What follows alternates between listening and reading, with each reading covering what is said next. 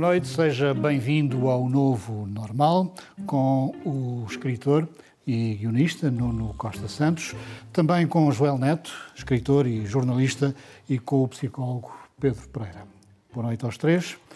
Meu caro Pedro, começamos pelo CDS. Eh, no último fim de semana, vários militantes importantes do CDS eh, deixaram o partido. É o fim do CDS? Uh, não sei se será o fim, talvez, uh, um, pelo menos está a mirrar.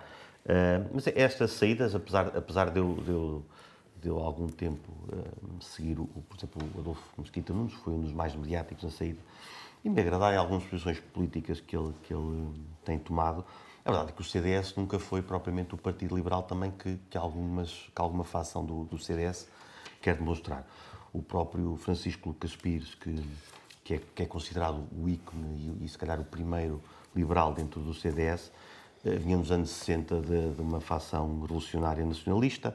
As pessoas mudam, claro, eh, todos nós aqui mudamos de posição, mas mesmo Freitas do Amaral era um discípulo de, de Marcelo Caetano. Eh, vir com esta ideia de que o CDS de repente virou muito à direita ou se tornou muito mais conservador ou muito mais trauliteiro, não é totalmente verdade. Aliás, Paulo Portas, nas feiras, eh, também disse coisas que hoje, hoje se André Venturas dissesse, eh, teria um escrutínio muito maior, contra o rendimento mínimo garantido, contra o, há uma expressão até em que ele, em que ele a certa altura fala dos ciganos do rendimento mínimo. portanto, acho que esta saída, por muito romântica que possa parecer, é também mais tática do que, do que sentimental ou emocional. Hum. Nuno, alguns dirigentes importantes, como o Pires de Lima, que foi ministro, voaram do CDS, tal como os cagarros voam em outubro, só que os cagarros voltam em março no CDS. É achas que, achas que vai haver algum regresso? uh, eu penso que não haverá. Penso que não haverá. Um, eu concordo com o Pedro. Há ali, ali uma, uma gente com qualidade no CDS, que já não está no CDS ainda não me habituei. Ainda não os avisava. Exato. O Adolfo Mesquita Nunes, o Francisco Mendes da Silva, uhum. um, são indivíduos uh, liberais economicamente uh, e liberais nos costumes. E isso era uma corrente apenas no CDS. Uh, e não sei se não era uma corrente minoritária. o CDS era muitas coisas, é muitas coisas. Partido Democrata Cristão, Partido Conservador, um partido, um partido liberal conservador, um partido mais liberal, eh, mais próximo da iniciativa liberal. Eh, nesse sentido, eu acho que o CDS, eh, ao alienar estas pessoas, realmente está a perder aquilo que podia ser um, o futuro de um certo CDS que podia, enfim, vingar e competir com, com, com algum lado mais, mais liberal, mais libertário até, como, como é o próprio Adolfo Mesquita Nunes. Eu acho que eles vão ter algum problema. O, o Adolfo e o, e o Francisco Mendes da Silva, não sei onde é que eles poderão se enquadrar, porque eles há 20, 20 anos que são do CDS, criaram a sua base de amizades no CDS, a sua, a sua ideologia. Eu não sei se eles poderão ir para a iniciativa liberal, como se diz agora. Uh, seria um pouco estranho ver Adolfo Mesquita Nunes na, na Iniciativa Liberal. Joel, com este mirrar do CDS, quem é que ganha? O Iniciativa Liberal, o Chega, o PSD? Eu acho que ganham todos. Eu já, tinha, já disse aqui uma vez que acho que, que os, dias do, os dias do CDS estão contados, que aliás é um partido já a viver um pouco para além do seu tempo e que a eleição do uh, Francisco Rodrigues dos Santos, do Chicão, é apenas a, a, confirmação desse fim. Neste momento parece que há dois CDS, não é? Há o, há o CDS do poder, dos Açores, da Madeira e de Lisboa, e há, da, os, Câmara. E há o, da Câmara de Lisboa e há o CDS enquanto uh, projeto de governação de Portugal. Uh, mas, na verdade, o CDS de poder é também apenas uma, uma muleta de outros partidos. Isso acontece nos Açores, evidentemente, na Madeira, evidentemente, e também acontece em, em, em Lisboa. Repara, o CDS, na verdade, já não tem espaço ideológico. E, e, percebeu isso logo nos anos 90, quando, depois de se tornar no partido do táxi, com Manuel Monteiro e com Paulo Portas como uh, ideólogo, uh, fez vingar a alteração da sigla do partido para CDS-PP, ou seja, CDS Partido Popular, em busca de uma matriz ideológica nova uh, que pudesse salvaguardar o futuro do partido. Mas, na verdade, nunca recuperou, porque um, todo o tempo em que o PS, em que o CDS esteve bem, do ponto de vista eleitoral, esteve à custa do, do carisma de, de Paulo Portas e isso, quando, quando isso acontece uh, à, à, custa apenas do carisma de uma personalidade, é uma recuperação uh, artificial. Repara bem, o CDS era o lugar natural uh, dos conservadores bons. Só que deixou de haver conservadores bons, porque os conservadores do CDS migraram para o PSD uh, por razões pragmáticas, por razões de poder, por razões de interesses, de influência, etc. Migram agora para a iniciativa liberal por uh, razões ideológicas. E alguns migram para o Chega uh, por razões emocionais, sobretudo de, de, ódio. Se ainda há algum conservador bom, ele talvez esteja entre estes que migram para, para a iniciativa liberal. Acontece que a iniciativa liberal não é um partido conservador. E, portanto, Uh, isto esvazia por completo o espaço de, de influência do, do, do, CDS e eu creio que uh, uh, aqueles que ainda poderiam resgatar o CDS como outra coisa são aqueles que vão, acredito, migrar para a iniciativa liberal, pelo menos é aquilo que tenho lido na imprensa, como é o caso do, do Adolfo Mesquita Nunes. Em todo o caso, o CDS, no meio disto, não sobra, não sobra nada. O certo é que à direita, meus caros, há uma divisão total. No PSD ninguém se entende sobre se deve ou não haver eleições internas antes das eleições para a Assembleia da República. No CDS a mesma coisa. Isto é um festim para, o, para a esquerda, em particular para o PS, não? É que também não, lá, não vai lá muito bem, não é? Eu, eu acho que, que, a, a pós-pandemia está a gerar um clima de nervosismo, uma alteração climática uh, para, um, para, um, para um grande nervosismo e para uma. E, e está, está, a provocar alterações políticas importantes uh, em todos os quadrantes políticos. Um, se isto é bom ou não para a esquerda, eu acho que é sobretudo inquietante para líderes como Francisco Rodrigues dos Santos e Rui Rio e para, e para os próprios partidos. Não é? uh, eles não querem ir a, a Congresso, são apelidados de cobardes. Tem miúfa. Tem, uh, a opinião pública que está a comparar essa, essa tese não tinham propriamente grandes sondagens. É? Um, portanto, é sobretudo mau. Para eles é um mau, é um mau espetáculo. Não acho que seja suficientemente interessante para ser uma tragédia de tipo shakespeariano. Adiar, adiar um congresso não é propriamente um ato. Mas uma das acusações feitas a Francisco Rodrigues dos Santos é que ele se está a esconder atrás do PSD. E, de certa forma, foi o que aconteceu nas autárquicas, não?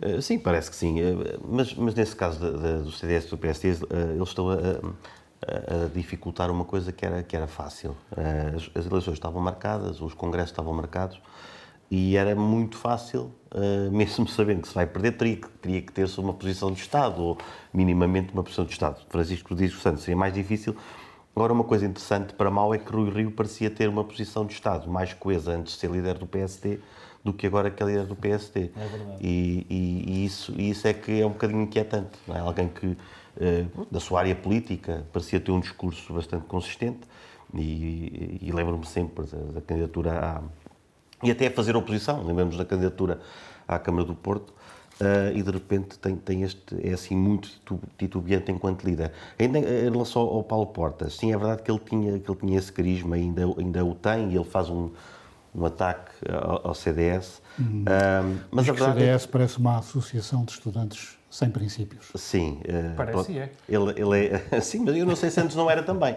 Só que antes era malta que estava bem com as elites. É verdade. Era malta que estava com as elites e essa é que é a questão. É que é, enquanto Paulo Portas estava bem com as elites de Lisboa e dizia umas bujardas e toda a gente o levava a brincar. Como a compreende Paulinho das Feiras, não é? Sim, e com, e com, com o respaldo de, também de uma certa intelectualidade, intelectualidade irreverente de Lisboa. Tal como é? Adolfo Mesquita Nunes tem. Sim, mas, tem, tem. mas não chega a certos limites. Não, não tem.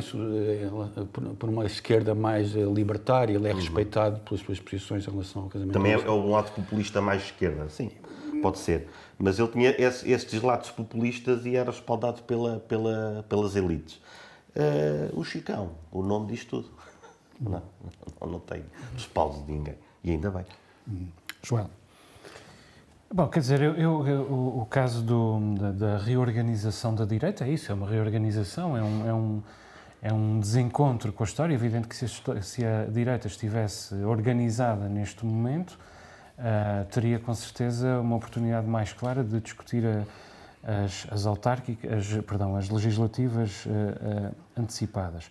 O que me preocupa, na verdade, no que diz respeito à, à, à reorganização da direita, é que deixa de haver tampão. Uh, ou seja, à direita do PSD deixa teoricamente de haver o que quer que seja a não ser o Chega.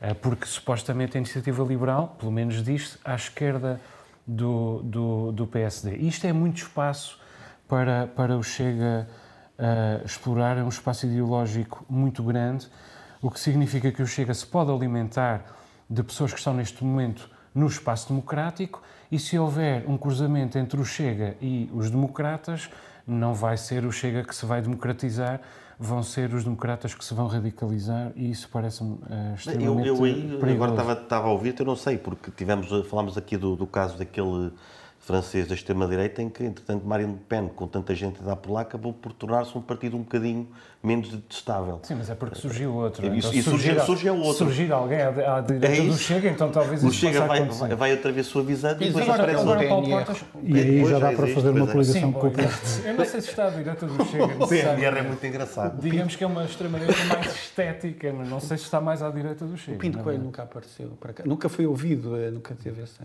Deixa-me só dizer em relação ao Paulo Portas o seguinte. Uh, a razão também porque ele desqualifica tanto o CDS a seguir, uh, a seguir a ele, para já ele é corresponsável por isso, porque de ambas as vezes que ele saiu do CDS a seguir dele foi o caos, hum. e portanto um líder cessante é sempre responsável. Bem, a seguir a ele veio o Assunção Cristas, que era mais simpático. Que foi uma transição bom, benigna, digamos assim, mas cujo, cuja vigência durou apenas 3 ou 4 anos. Agora, Paulo Portas tem uma agenda clara. Ele quer ser Presidente da República. E, e, aliás, eh, questionado sobre isso em junho passado, foi muito eloquente, que disse vamos dar tempo ao tempo. E, portanto, é evidente que Paulo Portas quer uh, ele, ele Marcos Mendes. ser Presidente da e República. Também, Estão ambos a fazer o seu caminho na, o seu caminho na televisão, exatamente como nós. Agora, um, uh, eh, se Paulo Portas quer chegar a Belém, uh, o CDS deixa de ser um veículo para o futuro de Paulo Portas e passa a ser um instrumento uh, para uh, o, um instrumento e não um veículo nas mãos de Paulo Portas. Mais uma vez, quem sai a perder essa equação é o CDS. Muito bem. Uh, ah, CDS esconde-se ou não atrás do PSD, sobretudo nos Açores, onde estão no poder CDS e PSD. Ora, nós temos um vídeo que dá para refletir. O Governo está a trabalhar a sua proposta de plano e orçamento para 2022 com serenidade e com a tranquilidade que quer fazer cumprir o seu programa de governo e as orientações de médio prazo. O Carlos, afinal, quem é que se esconde atrás de quem, ou quem é que está ao lado de quem, ou quem é que está à frente de quem? É Ele ali mostra-se atrás de, não se esconde atrás é, de É com serenidade e tranquilidade que, que vejo. Uh, que vejo aqui, uh, aqui uma escola em plástico. Utilizaste esse, esse tema, eu, sonhei. O posicionamento é muito. Em plastro era aquela figura, Exatamente. acho que ainda é, do Futebol Clube do Porto, não é? Exatamente. Que, que, que, está a ser ultrapassado, já deixou seguidores, não é? Uh, mas de facto, aqui. Esta imagem representa outra coisa. Representa política, representa uh, a situação política nos Açores. Uh, E, e, e, na verdade, uh, o CDS-PP tem aqui uma importância que não tem a nível nacional, uh, pela, pela, pela, pelo jogo político imediato. Uh, vamos ver se a circunstância política nacional não prejudicará o CDS-PP a nível regional, dado que este líder vem, vem da, da, da direção de Francisco Rodrigues dos Santos. Não podemos esquecer isso. Joel, que leitura é que tens deste vídeo onde Artur Lima aparece do nada Uh, Bom, para já, ele uh, parece-me que Artur Lima não se esconde atrás de José Manuel Bolheiro, mostra-se atrás de José Manuel Bolheiro. Quem também é muito bom nesta encenação é o Carlos César, não sei se já repararam, mas ele faz isto muitas vezes uh, com António Costa. Não só se posiciona, como organiza uh, as restantes pessoas, vai organizando, puxando por um, puxa por outro, chega outro já, já, direita. Já esteve mais é um, é um grande, assim, exatamente. Mas uh, nestes últimos seis anos foi muitas vezes este este grande organizador. Na verdade, a ciência já provou uh, que aquele momento, como não dizia muito bem, isto é política, aquele momento tem benefícios eleitorais e de prestígio e tem influência. A ciência já provou que há influência em, em aparecer naquelas, naquelas condições. Agora, mais uma vez, o que prova é que o CDS é muleta. É, é, é o que resta ao CDS é aparecer atrás de alguém. Agora, quanto, não sei se vamos falar naquilo que o José Manuel Bolheiro diz de facto sobre uh, a iniciativa liberal. Eu acho que aqui ainda falta dizer que, que é uma é, faltou a distância de segurança, claramente. Hum. Porque não, não, não está com máscara, ele, sente-se o bafo não é? ali, por Artur Lima sobre o Presidente. Eu, eu, acho que, ok, há de haver ganhos para Artur Lima, mas à custa de, do PST, provavelmente. Hum. Os ganhos que ele tira são à custa de, de PSD? Junto do eleitor. Junto do eleitor, a semiótica funciona aqui, é uma, a repetição, a, a onipresença tem, tem um peso. Bom, e também há outra coisa, eu conheço alguns repórteres de imagem que haviam de arranjar maneira de fechar o plano em, em, José Manuel Bolheiro, mas isso tem já, já a ver, isso tem já a ver com pedidos especiais. fica, fica aqui a dica para o presidente do governo. de qualquer maneira é preciso mostrar o microfone com, com a marca da, da estação. Além disso, essa questão também que, que, que, se fala, temos, vimos no governo com a geringonça, estamos a ver aqui. São os safados. Vimos também já noutros países, provavelmente, mas lembro-me agora da Alemanha, em que, em que um, partidos com votações minoritárias acabam por impor agendas uh, aos, aos partidos com, com mais votantes. E eu não sei até que ponto é que isto começa a parecer um, mais um bug da, da, da democracia, em que uh, partidos minoritários impõem agendas nem sempre tão boas. Hoje ainda não falei do nuclear, mas há quem diga que Sim, a Alemanha... mas tens, tens hipótese de falar Não, mas é só, só terminar esta parte. Há quem diga que a Alemanha acaba por desistir disso, quando 80% dos, dos alemães não, não concordam, porque foram os verdes que impuseram essa, essa agenda. Hum. Bela deixa, porque vamos falar da cimeira do clima, Olha. a COP26. Alguns países, incluindo os Estados Unidos e o Brasil, uh, acabaram de assinar um entendimento para preservar as florestas. Ora, um acordo assinado por Bolsonaro é um acordo para levar a sério, não é? Bolsonaro e os outros todos. Esta malta há 30 anos que se reúne e as emissões aumentam sempre. Uh, aliás, há um relatório muito honesto da, das Nações Unidas que dizem que é difícil perceber com aquilo que se fez, uh, uh, tudo aquilo que se fez desde 2005, ou, que, ou se não se tivesse feito nada, que se, provavelmente estaríamos na mesma. E isto é preocupante.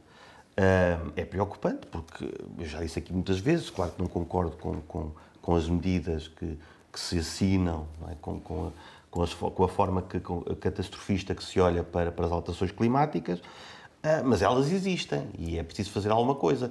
Um, e penso que falta a, aposta na, na, inovação tecnológica. O Biden há tempos falou disso num, num, numa conferência e alguém fez, a, fez, fez, essa crítica. Bom, mas ele está a contar com inovação que ainda não existe. Pois é, exatamente assim que nós nos temos safado enquanto hum. seres humanos. E... É inventar coisas para nos, para nos servirem mais tarde. E à pala disso, a China vai construir 45 uh, uh unidades a carvão.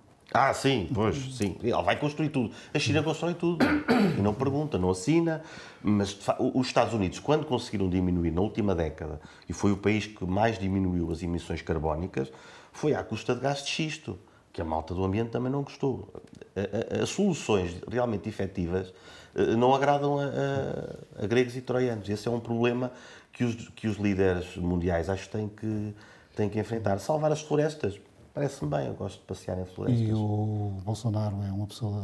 Não, não é, mas neste caso não é, não é mais credível do, do que os outros, porque se vê nos últimos 30 anos. Uma das críticas feitas a estas pessoas eh, que participam nesta cimeira em Glasgow é que foram todas de avião para a Cimeira, mas também não podiam ir de barco a remos, não é? Portanto... Exatamente, não podiam.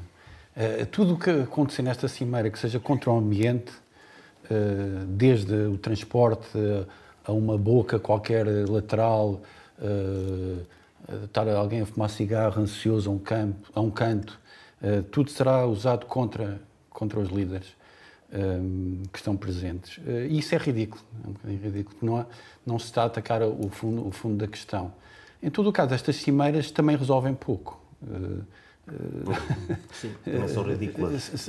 Quer dizer, tem, tem, tem um propósito de comprometimento, mas depois não têm sido cumpridas as, as, as metas. Não é? mas não deixam de ser, não deixa de ser importante existirem, nem para nem que seja para Guterres fazer as suas proclamações. Finalmente dar um murro na mesa, Guterres. Uh, finalmente. Exato, finalmente. é por causa do, do, do clima. Uh, Boris Johnson, que nunca são. Uh, Pelos pântanos. Ele homem, aqui luta pela manutenção dos pântanos. E Boris Johnson, que nunca se Nunca está do lado do bem. E nunca se preocupou com o aumento da temperatura. Veja-se o caso do Covid, agora está preocupado. E estava, razo... e estava razo... razoavelmente penteado.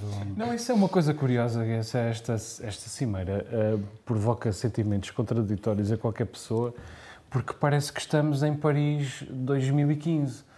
Uh, e parece que estas pessoas foram apanhadas de surpresa. Boris Johnson grita: falta um minuto para a meia-noite. Pô, mas em 2015 também faltava um minuto para a meia-noite e nós começamos tudo de novo. Aliás, isto são. são esta, esta, esta reunião acontece de 5 em 5 anos. Uh, e, acontece anualmente, mas uh, uh, só de 5 em 5 anos é que é suposto os países apresentarem novas e revolucionárias medidas e propostas. Mas depois nós passamos os, os, anos, os cinco anos seguintes um, a, a, falar do estabelecimento de prazos e de moratórias, um, moratória atrás de moratória, como dizia o Pedro, vai, vai acontecendo muito pouco. De tal Mas, maneira 2000... que Joe Biden foi apanhado a dormir na, na, na cimeira, não é? Sabe, a dormir, isso o Mário Soares também é dormia é nas reuniões, era um grande dorminhoco e ouvia tudo. Mas deixa-me dizer isto, eh, eh, em 2015 havia a ameaça de que íamos chegar a 2030 com um aumento de temperatura de 1,5 graus centígrados. Entretanto, a ameaça é de que vamos chegar com 3,5 a 3 graus centígrados. E esta cimeira está a falar como um bom objetivo a reduzir esses 3 para 2 graus centígrados. E, portanto, isto é um sinal de que nós estamos realmente a perder tempo. As secas, as ondas de calor, os incêndios incontroláveis aumentam por um lado, pelo outro, os furacões, as perdas de gelo polar, a subida do nível do mar. Quer dizer, já não é uma situação abstrata. Um, há um lastro de dor em muitos países. A repetição destes, destes casos um, vai uh, intensificar-se. Algumas ilhas das Maldivas, do arquipélago das Maldivas, podem desaparecer dentro de 10 anos apenas. 10 anos apenas. As Maldivas são ao nível do mar, têm até território abaixo do nível do mar, pode desaparecer daqui a 10 anos.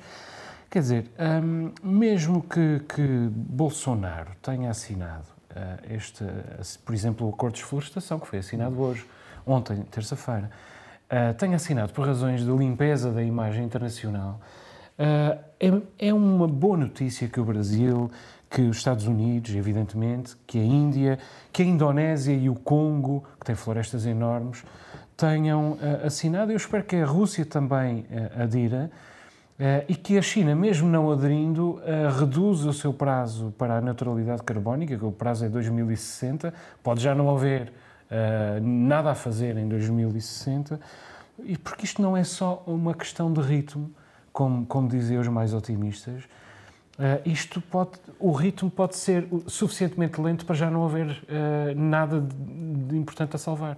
Mas isso é o que dizem sempre, é o que dizem sempre nesta, é, são sempre as conclusões destas iniciativas.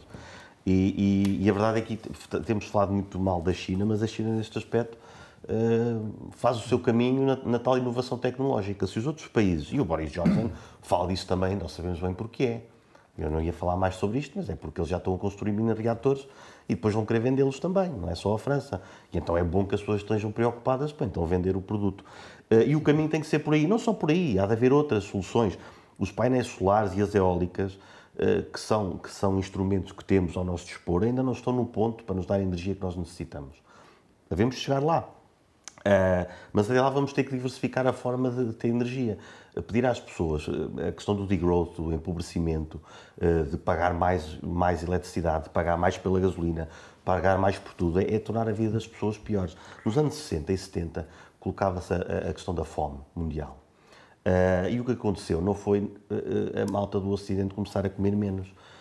para partilhar. Não, o que aconteceu foi inovação tecnológica na agricultura, nos processos de rega, e, e, e, em pouco tempo uh, houve países que aumentaram a sua produção agrícola em 50% em poucos anos e depois aumentaram até 300 e tal por cento.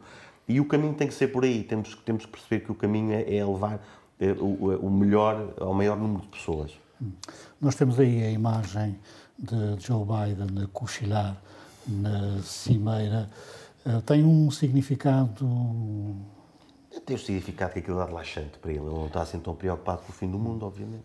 aquilo é chato. Ele está, é chato. Ele está ali, não, é senhor. Aquilo é muito Eu tenho que fazer alguma coisa. Toda a gente ir para lá dizer vamos acabar com a poluição, temos que acabar com isto. Temos... Epá, isso dá para dormir. O homem dos, dos, dos ambientalistas é, é redondo e, repetitivo. E o, e o Joe é. Biden... E o Biden não é isso, é verdade. Ele já disse que quer mais ação e menos palavras. Está a ser coerente com, com, com essa é isso, é Não, mas atenção. Mas a ação não é, não é cortar o nível de vida, não é aumentar a gasolina e pronto, e está feito. Não é Biden tem, tem um problema grave, uma dificuldade grave pela frente, que é a pressão da sociedade americana uh, sobre a concorrência uh, desleal que é feita pelos países que não cumprem uh, as metas ambientais um, em relação à, à indústria uh, americana. Essa é uma das suas, das suas Sim, dificuldades. Mas que a indústria é americana consegue por causa do gás xisto, que é também muito atacado pela, pelos ambientalistas. Não, é um facto, mas a questão é, uh, uh, os países como a China, como a Índia, como a Rússia, fazem uma concorrência absolutamente desleal, sem ainda, nenhum sem tipo dúvida. de respeito pela, claro. pelas metas. Trump, aquilo que Trump, que, que, Biden trouxe em relação a Trump já é muito. Ainda ontem assinou uh, uh, o acordo de desflorestação que implica a, a, reflorestação até 2030 de 200 milhões de hectares de floresta. É muito milhão de, de, de hectares. Trump de... já deve ter telefonado a Bolsonaro e chamar-lhe uma coleção inimaginável de nomes, não é? Sim, quer dizer, Bolsonaro pode, pode assinar agora, pode reflorestar muita coisa, tem imenso espaço para reflorestar, a verdade é essa. Não é? Muito bem, tivemos um orçamento de Estado chumbado a semana passada. Achas que agora vamos ter que governar ou ser governados por duodécimos? É bom ou mau? Há países que, que, que, não, que não têm governo. Uh, há países que não têm uh, uh, maiorias estáveis, há países que estão a governar-se um, por duodécimos. E até crescem economicamente. E alguns crescem economicamente. Uh, Porquê é que isto não é possível em Portugal? E é uma infelicidade que não seja possível em Portugal. Porque nesses países Uh, não é apenas o, o, Estado não é apenas um joguete para a polarização uh, política. Ou seja, é mau Portugal estar a ser governado por duodécimos? Bem, em princípio, sim. Uh, Costa, por exemplo, já não esteve no COP26, na, na, na Escócia. Poupou dinheiro. Poupou dinheiro, mas o Primeiro-Ministro de Portugal não está presente porque há uma crise política em Portugal. E, portanto, o, o país ser governado por duodécimos não é bom Uh, há uma série de assuntos que ficam por, por, por tratar. Agora, uh, porquê é que noutros países um, os partidos de direita viabilizam orçamentos dos partidos de esquerda? E porquê é que os partidos de esquerda noutros países viabilizam os, o orçamento do, do, de, os orçamentos dos partidos de direita? Bom, porque eu acho eu acredito que é porque o país, no caso deles, está em primeiro lugar. Aqui, o nosso o orçamento de Estado de Portugal foi chumbado pelo PCP, pelo Partido Comunista e pelo Bloco de Esquerda. Mas não só. foi chumbado pelo PSD, foi chumbado, chumbado pelo CDS, foi chumbado pela Iniciativa Liberal e foi chumbado pelo uh, Chega. Todos estes partidos são igualmente responsáveis pelo chumbo do orçamento. E o maior de todos os responsáveis é o Partido Socialista, que não ah, conseguiu produzir um orçamento que fosse capaz de agradar a um só partido da oposição. A um só partido da oposição, a não ser ao PAN. Bom, portanto, uh, uh, nenhum destes partidos portugueses foi capaz de, de, de, de, estar à altura das suas responsabilidades. os comentadores, ainda se, os próprios comentadores de televisão, que supostamente deviam ter equidistância, riem-se quando alguém diz: Bom, mas porquê é que a direita não viabilizou? E as pessoas riem-se. Porque aparentemente é absurdo, é uma aberração. Não, não é uma aberração. Ocorre noutros países. Na Alemanha, Não ocorre em Portugal porque é uma polarização que é uma tremenda falta de sentido de Estado da parte destes partidos. Que é o que acontece na Alemanha, por exemplo, onde a direita governa com o SPD, agora não é isso que vai acontecer, mas, mas durante muitos anos aconteceu. O que há aqui de estranho é que, por exemplo, ainda há dias, Rangel, que é candidato a líder do PSD, disse que nunca ia haver um entendimento com o PS. Como é que se pode dizer uma coisa dessas? E depois diz também que o Chega também não, não entendimento Vamos, vamos ver, vamos ver. É. A questão que eu coloco é como é que se pode dizer uma coisa dessas sem conversar. Sem... É verdade. Pois, eu, eu, sim, isso é verdade. Eu, eu, eu aqui uh, discordo um pouco do, do João quando ele uh, diz que porque é que a direita não, não, não viabiliza, ao contrário, porque, porque se há diferenças uh, que, que, são insanáveis, por dizer um termo que aparece muito na política, eu não acho que deva haver esse sentido de Estado de aprovar só porque sim. E, olha, o PCP... Liberal diz que não é de esquerda, diz que não é de direita. Nem de esquerda. Pois. E, e, e o Chega também mas, diz que não é de esquerda nem de direita. Nós sabemos, Pois, mas o Chega é claramente de direita, pelo menos do ponto de vista liberal. Mas a questão é, se o Sr. Costa, se o Primeiro-Ministro é se o Primeiro-Ministro fizesse um orçamento que incorporasse as propostas da direita, pelo discurso do Joel, mas a é direita isso. votava a mesma contra. Mas não incorpora. E nesses países, se é verdade que culturalmente e, e de forma até, até pela organização comunitária é um pouco diferente, uh, terá vantagens numa situações, terá desvantagens noutras. Uma, uh, e aqui poderá ser uma desvantagem não haver esse entendimento. Já tivemos o Bloco Central, Uh, aliás, falámos dessa tem possibilidade riscos, aqui. Tem riscos com a direita, com a extrema-direita, que cresce que cresce logo. Falámos claro. aqui sobre essa possibilidade até para, para, os Açores, que seria, seria uma coisa mais, mais estável. Uh, mas, é, mas é o risco que tem que se correr em política. Aí os políticos têm que saber. O Rangel diz que nem, que nem à esquerda nem à, nem à direita. O, o, António Costa disse exatamente o mesmo. Não, é? não, não se quer entender com a direita. A questão que se coloca aqui é como é que se pode dizer, por exemplo, que se vai votar contra um orçamento que ainda não se conhece. É verdade. Não se pode dizer. Já a não ser, a dizer no A não ser que, que haja responsabilidade política, não é? Porque o grande compromisso, isso parece um grande chavão, é com, com o povo, não é? E com o país. Uh, nesse sentido, é, é uma ligeireza, é uma coisa. Eu, eu acho que eu, é uma coisa para o imediato. Eu acho que em Portugal e na região, Portugal continental, na região está-se a, a, viver um período de, de. Tenho pensado nisso, de ressentimento. Há um grande ressentimento quer como a forma como o, PS foi para o poder, quer como esta coligação uh, foi para o poder. E, e, um clima de ressentimento gera, gera infantilidade, gera emocionalidade. Uh, e, e, na verdade, o Rangel e Moedas e Miguel Morgado, uh, uma série de gente do PSD, neste momento, tem uma animosidade grande em relação ao PS.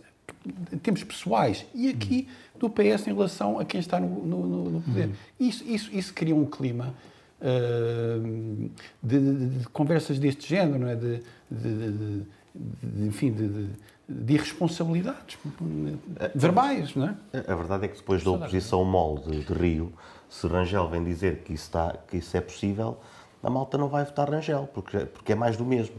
Eh, e, portanto, sim, é um jogo político, mas é, mas é o que há, não é? Pô, mas depois, é isto. Rui Rio diz que é uh, da facção esquerda do PSD, mas é o primeiro a admitir uma coligação com o Chega. Quer dizer, Exato, mais sim, uma vez, sentido. N'importe quoi. Diz-se o que, o que apetece e, e joga E, pelos vistos, não, não a pensar no eleitorado.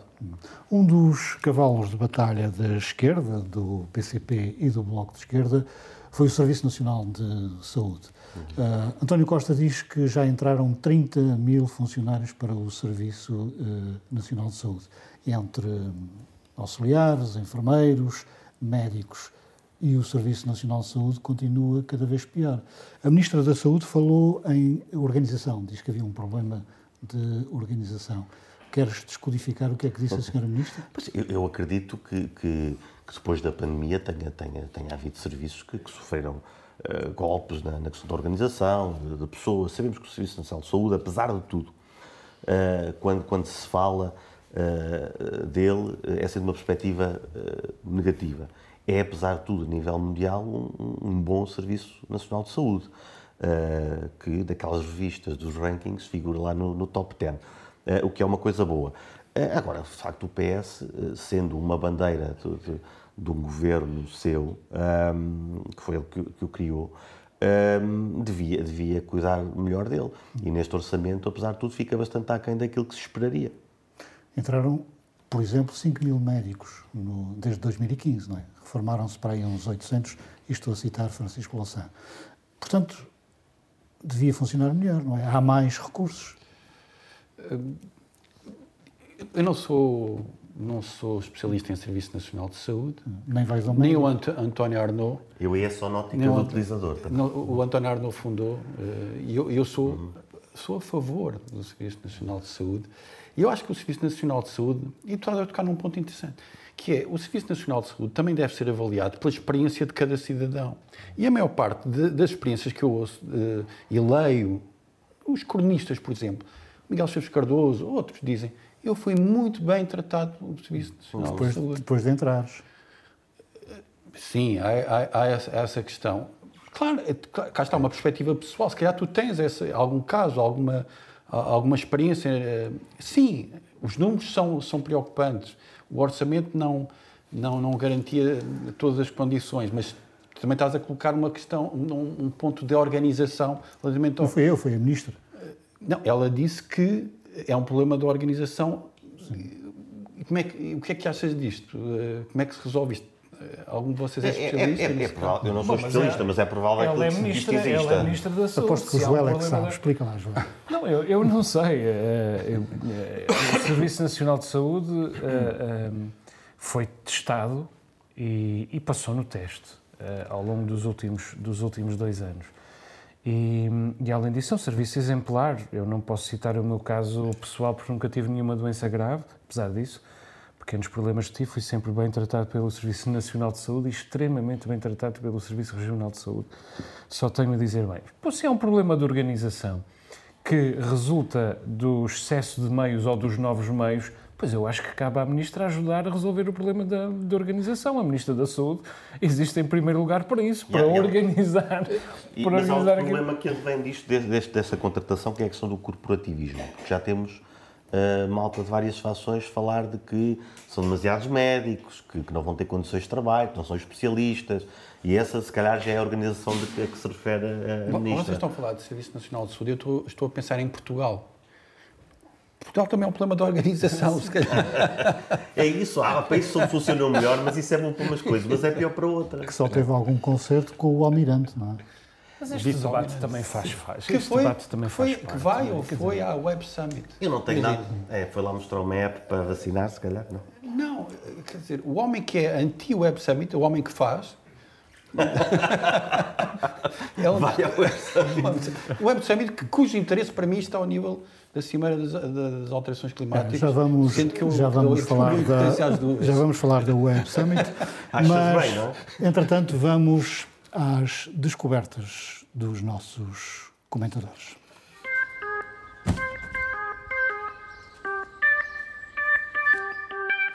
Joel, tu trazes um, um molho de peixe. Um prato. Uh, o molho de peixe do chefe Jorge, do, do restaurante Cantinho do Cais em São Brás, ali ao pé de, de Porto Formoso, no Conselho da Ribeira Grande. Passei uma semana em São Miguel, no, no início do mês. Há muito tempo que não passava uma semana uh, inteira em São Miguel e pude fazer, portanto, uma viagem gastronómica. Está a comer-se muito bem em São Miguel. Não apenas no, nos novos restaurantes, mas também nos antigos. Uh, eu só repeti, não apenas, só, eu fiquei com medo. Só repeti, só repeti um restaurante, uh, o, o Botequim Açoriano do Rubén Correia, em Rabo de Peixe, onde comi maravilhosamente, é capaz de ser neste momento o meu restaurante preferido dos que conheço em São Miguel, mas um prato que eu não vou esquecer é este molho de peixe do chefe Jorge, um, que é algo entre a caldeirada e o caldo de peixe, com peixe rotativo, peixe do dia, fresco. No dia em que eu comi, inclusive tinha raia, mas com um sabor extremamente delicado, um, muito doméstico, quase íntimo, e a dose certa de temperos e a dose certa de gordura. Prato absolutamente inesquecível, como nós estamos a gravar já de noite, eu já voltava lá neste preciso momento. Pedro, a tua escolha antes que te chegue a fome. É um, é um filme, este filme tira a fome, é o Valhalla Rising, de Nicholas Winding Refn. Uh, para trazer este filme aqui, fui, fui investigar e para já tinha visto dois filmes de, do gajo. Uh, Só Deus Perdoa, também um bom filme, e o Drive, diz uh, Risco Duplo, este talvez mais conhecido. Este é sobre vikings, sobre um viking, um tema que está, que está um bocado na moda. Um, não vi a série.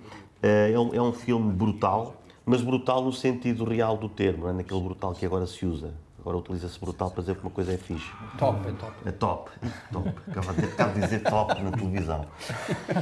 Não, o filme é brutal, intenso, mas, mas vagaroso. Um, de um homem em, tempo, em tempos em que, em que, a violência era, era, era, a forma básica de negociar. Um, aflora ali também o tema do cristianismo, do paganismo, nesta altura. Um, tem, tem, tem, belíssimas paisagens, também vale a pena entre o sangue de vez em quando descansar os, os olhos. Mas ele, o filme é sempre intenso, atenção, não, não, chega para descansar a paisagem. A descoberta do Nuno é sobre Larry David. Exato. Um, há uma série chamada Calma Larry, Grande. que é uma série. Que vai... Exato. Que vai para. Já está já, já, já apareceu, já está a ser emitida a 11 temporada. É uma série que existe há 20 anos, já não me lembrava disso. E, e é de um dos autores de Seinfeld, uh, que é o Larry David, que é um indivíduo uh, que se irrita com tudo, um indivíduo mal disposto, um indivíduo uh, alegadamente cínico e que afirma algo que eu acho espetacular, que é eu odeio individualmente os seres humanos, mas amo a humanidade. Um, esse tipo de proclamação que fica muito bem dizer em, em todas as cimeiras. Um, e, e tipo, ele está eu acredito em Deus, mas não vou à igreja, não é? é exato. E eu amo todos os homens, mas o meu vizinho tem assim tanta pachorra. Ele representa um bocado uma parte de todos nós, mas de forma extremada, de forma particularmente engraçada. Uh, está aí esta nova temporada e é o novo, velho Larry David. Muito bem, meus caros, já há bocado falaste disso, em Lisboa está a decorrer a Web Summit. Uh, Carlos Moedas disse que quer transformar Lisboa na capital das empresas unicórnio, que são aquelas empresas... Fábrica de unicórnio. Fábrica de unicórnios. Foi, foi um big show, Carlos Moedas, não é? Porque é, pá, bem foi uma grande coincidência para ele. Eu tenho uma é. grande dúvida sobre um, os unicórnios, são empresas que fazem mais de mil milhões de, de dólares, e depois a gente olha, muitas delas estão sempre a ir pedir dinheiro eh, e a gente não sabe o que é que elas fazem. É, bom, eh, para já, Carlos Moedas uh, teve sorte, não é? Porque hum, a coincidência entre a Web Summit e o, e o, hum, e, a, e o início do mandato dele deu-lhe um ensejo certo para anunciar o, ao mundo a sua, o seu arranque. Porque ele é verdadeiramente é, é o tipo de ambiente em que Carlos Moedas está com peixe na água. Basta ver as expressões que ele usou. Acho que a grande coisa eh, sobre a Web Summit é que este é o lugar onde as pessoas que adoram detalhes se juntam. Isto é mesmo conversa de TED Talk, não é? Lisboa será o lugar onde iremos ensinar os detalhes e o processo para que os jovens possam transformar as suas ideias em grandes negócios, criar empregos e mudar o mundo. O que quer que façam na vida, qualquer que seja o seu projeto, sonhem alto, vão fundo nos detalhes. Sempre a repetição do mesmo termo, esta coisa. Isso Na verdade, parece é... o bater punho, mas mais intelectual. Exatamente. Quer dizer, não, não, dito isto, não é absurdo realmente criar uma, em Lisboa esse, esse ninho de empresas ou essa fábrica de, de unicórnios, que é mais uma boa manipulação de linguagem por parte do. do porque, quer dizer, Lisboa hum, é uma cidade bonita, uh, extremamente segura, muito boémia, uh, com um ótimo clima e com uma extraordinária uh, gastronomia. É uma espécie de Silicon Valley mas com muito mais história e com muito melhor comida. Quer dizer, eu não vejo realmente muitas cidades mais adequadas na Europa a criar-se essa, essa incubadora e acredito que muitos geeks e yuppies uh, de todo o mundo, onde gostar da ideia de vir para Portugal, bater punho, como, como, como diria o Pedro. Oh Pedro, o, é, isto é um grande negócio, pelo menos para aquele senhor, o Peter Cosgrove, que é o organizador da Web Summit, cuja esposa faz camisolas de lã uh, na Irlanda, não é? Numa, numa quinta, portanto, Sim. pelo menos ele safa-se. É? Sim, eles estão-se consolando é? com esta Web Summit. Eu, eu acho que conversas uh, uh, à parte, conversas cínicas à parte, é, é mais uma é, é, mais um encontro de, de, de pessoas com, com interesses comuns uh, e que têm interesse para quem, para quem gosta de, de, ver inovação, às vezes um pouco fátua, não, não se vê propriamente lá. Falávamos há pouco da inovação tecnológica para, uh, para a resolução dos, das alterações climáticas ou, ou, para nos adaptarmos a elas. Uh, eu aqui ainda não, ainda não vi, também se calhar devia procurar o que é que eles falam lá, ainda não vi nenhuma solução assim que, que me agradasse por aí além. Eh, as camisolas são, são bonitas. Hum. Nuno, Mas caras. Hum, também tens um unicórnio em mente? eu, eu no outro dia estive em Lisboa, estava a falar com um amigo meu, um amigo meu, que é do PC por acaso, é um amigo bastante empenhado, e ele disse-me: Já viste aquela coisa da, uh, da fábrica de unicórnios, do, do Moedas? Eu julguei que ele estava a falar de uma série de animação eh, sinceramente, eh, eu não percebi o que, é que ele estava a dizer. Depois ele começou-me a desmontar. Eu estava completamente distante deste tipo de, de linguajar, deste tipo de, de, imaginário. E posso dizer, se calhar o cidadão lisboeta também. fábrica de unicórnios, vais dizer um tipo de alfama, né? Uh, isto, isto, é preciso fazer uma fábrica de unicórnios. eu acho que isto, isto, isto representa realmente um certo fanatismo instalado eh, relativamente à tecnologia e ao empresariado e um, um linguajar muito codificado que realmente eh, não tem, um, digamos, uma, uma, correspondência com a realidade. Eh, não direi que, a vida das pessoas seja outra coisa, mas a maior parte das pessoas não, não tem a ver com, a, com, com, esta, com este ambiente. Um bocadinho, alguém disse há uma vez, um bocadinho a Igreja Universal do Reino da Tecnologia, que é o Web Summit vai lá estar imensa gente de, com grandes afinidades, pois como é Cristina isso. Ferreira. Ela vai estar lá. Eu estava aqui a concordar contigo e tu sacas a Cristina Ferreira. Portanto, ah, é, então, o Carlos Boedas também vai lá, o, o vice-almirante. Aquilo tem um lado Big Show Sick, de facto. Aquilo, aquilo é um momento divertido para, para, para os fanáticos. Eh, e se calhar pode-se saber alguma atualização de uma aplicação. Pois é, que falei, então vá fazer uma aplicação de, de grito, qualquer coisa. Transforma o seu grito numa coisa à Cristina Freire. Oh Pedro, quem voa um pouco mais baixinho é a Benemérita Margarida Martins, que foi eh, presidente de uma junta de freguesia em Lisboa e que agora é erguida, uh, se bem que neste país metade das pessoas deve ser erguida, mas pronto, uh, é erguida num processo por alegados eh, por alegada má gestão. Sim, eh, eu, eu, eu cheguei, eh, não, não, aprofundei muito o tema, mas vi, vi, o, mas vi o vídeo, né? aquelas pessoas que não leram o livro, mas viram o filme. Vi um vídeo que passou né, nos, nos, jornais em que ela, em que ela de uma forma muito prepotente, vai pedir frutas lá a um mercado da, da freguesia dela. Acho que só isso deveria servir para, para ela ser arguída.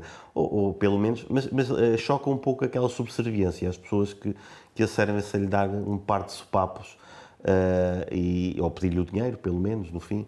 Uh, depois, claro, aquele tipo de, de, de atitude espelha aquilo que ela faria, pelos vistos, depois com, com, com, empresas familiares, se não me engano, em que adjudicava negócios da, da freguesia sem, sem concurso. Uh, e, e, é isto, vejam o vídeo e percebem o que é que, o que, é que se passa. Hum. Joel, a senhora foi Presidente da Junta de Freguesia de Arroios, não é? Uh, e ela diz que esta fruta era um presente de anos.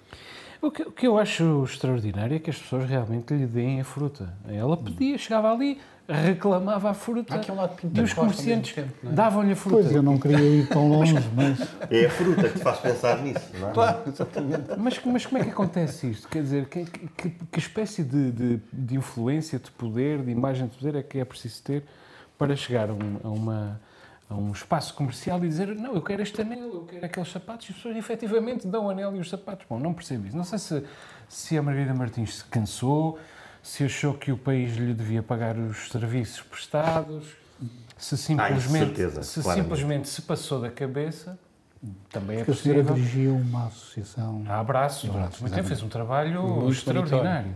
Agora, a- a- há uma pergunta que eu gostava de fazer, eh, que é, há denúncias eh, sobre a atuação da Maria Martins à frente da Câmara de, de Arroios ahm, desde o início praticamente do mandato. E houve durante eh, quatro anos. E só a partir do momento em que ela perde a reeleição é que eh, começamos, é que é, é tornada arguída. Quer dizer, eu pergunto-me, se ela fosse reeleita, eh, nós continuávamos à espera que houvesse escrutínio sobre a ação dela? Acho Sabias da fruta, mas mas não sabias do resto. Isso é o que aconteceu ao Vale Azevedo. Exatamente, e pobre Vale Azevedo. Eu, eu queria, eu queria falar do, de- do- Já falei do, Não, já falei do ressentimento que marca, marca a vida política atual e o ser humano em geral. Tenho a tese de que é tudo, tudo é ressentimento. A, a- a história, a história explica-se muitas vezes pelo ressentimento das nações, umas contra as outras. E eu queria aqui dizer com grande gravidade que eu acho que isto é uma prova de, do ressentimento em relação a Margarida Martins, que foi porteira do Frágil. Eh, durante muitos anos, muita a discoteca frágil.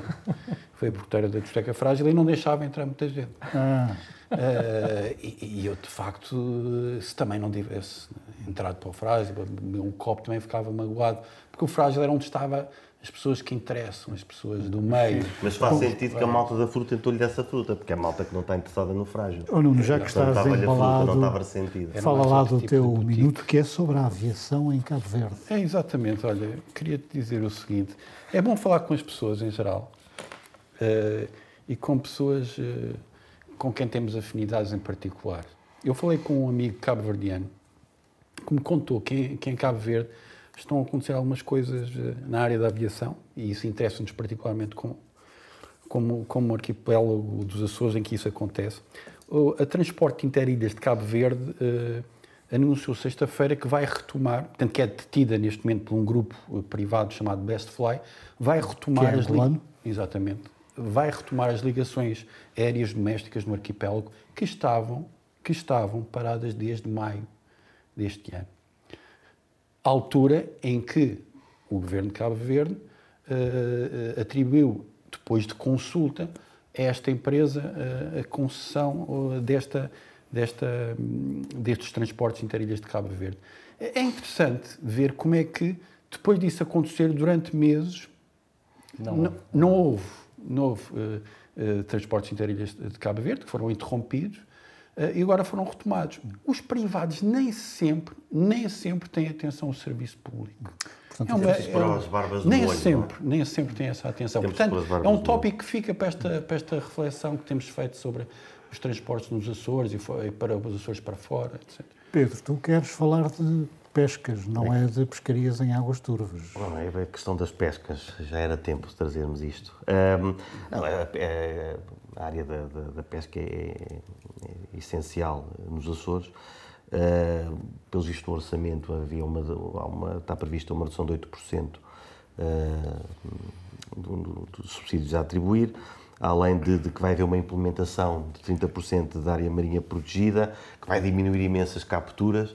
Uh, falámos há pouco da, da questão climática, nós sabemos que isto também é um problema, a, a captura de, de pescado em demasia, a questão da sustentabilidade. Um, e eu acho que aqui pode-se fazer o paralelismo também em relação à- à- ao cachalote. Né? Teve que fazer-se essa transição. Um, sei que há quem tenha feito esse, esse estudo de- dos custos que isso terá tido para a população. Não parece que tenham sido uh, assim tão maus quanto isso.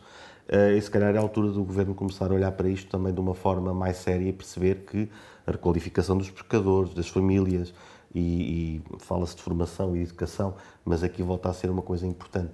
Uh, não é só retirar cota uh, aos pescadores, retirar subsídios e se fazer um modo de vida sem apresentar ou sem ter uma ideia a longo prazo daquilo que fazer. Lá vai o Joel ficar sem o seu molho de peixe. Esperemos que não. Tu queres falar de arbitragem em Portugal? Não de é futebol, bem de claro. arbitragem nem é de futebol, é mais de jornalismo, digamos assim. E é também mais do que de jornalismo, é daquilo que nós queremos, nós, consumidores de jornalismo, queremos que o jornalismo seja.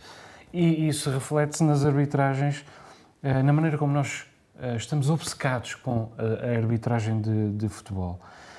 É antigo isto, se- sempre que, desde que há futebol em Portugal, que no fim se pergunta ao treinador o que é que achou da arbitragem, que no fim da crónica o jornalista faz uma notazinha sobre a arbitragem, mas neste momento vive-se uma esquizofrenia total. Quer dizer, ainda decorre o jogo e já estão a passar rodapés nas TVs a falar do pen, dos penaltis, dos foras de jogo, dos cartões vermelhos, no juízo final, quando formos acertar as contas no fim, vamos ver se isto é tudo honesto ou não. Os jornais desportivos têm páginas inteiras em que antigos árbitros debatem uns com os outros se foi penalti, se não foi penalti. Quer dizer, e não há semana em que o treinador derrotado não se queixe dos árbitros. Isto mesmo com o VAR, nota bem. Porque dizia-se que o VAR vinha eh, mostrar a verdade e, portanto, pacificar as coisas, mas agravou. Porque nós vemos aquilo que queremos ver e aquilo que fazemos do VAR é que, em vez de o VAR mostrar a verdade, mo- parece mostrar que a mentira prevaleceu, apesar de o VAR ter eh, mostrado a verdade. Quer dizer, eh, venha aqui um inglês ver dois jogos seguidos do campeonato português e já não tem paciência para ver o segundo. Porque no- nos outros, já nós adoramos isto, quer dizer, nos outros países não se discute arbitragem a todo o tempo. Nós adoramos isto e, e fazemos ah, programas inteiros com isto e depois durante a semana há ah, ah, programas de- com horas de discussão em todos os canais de notícias. É uma grande chatice. Eu ah, gosto muito de futebol, não tenho já paciência para isto.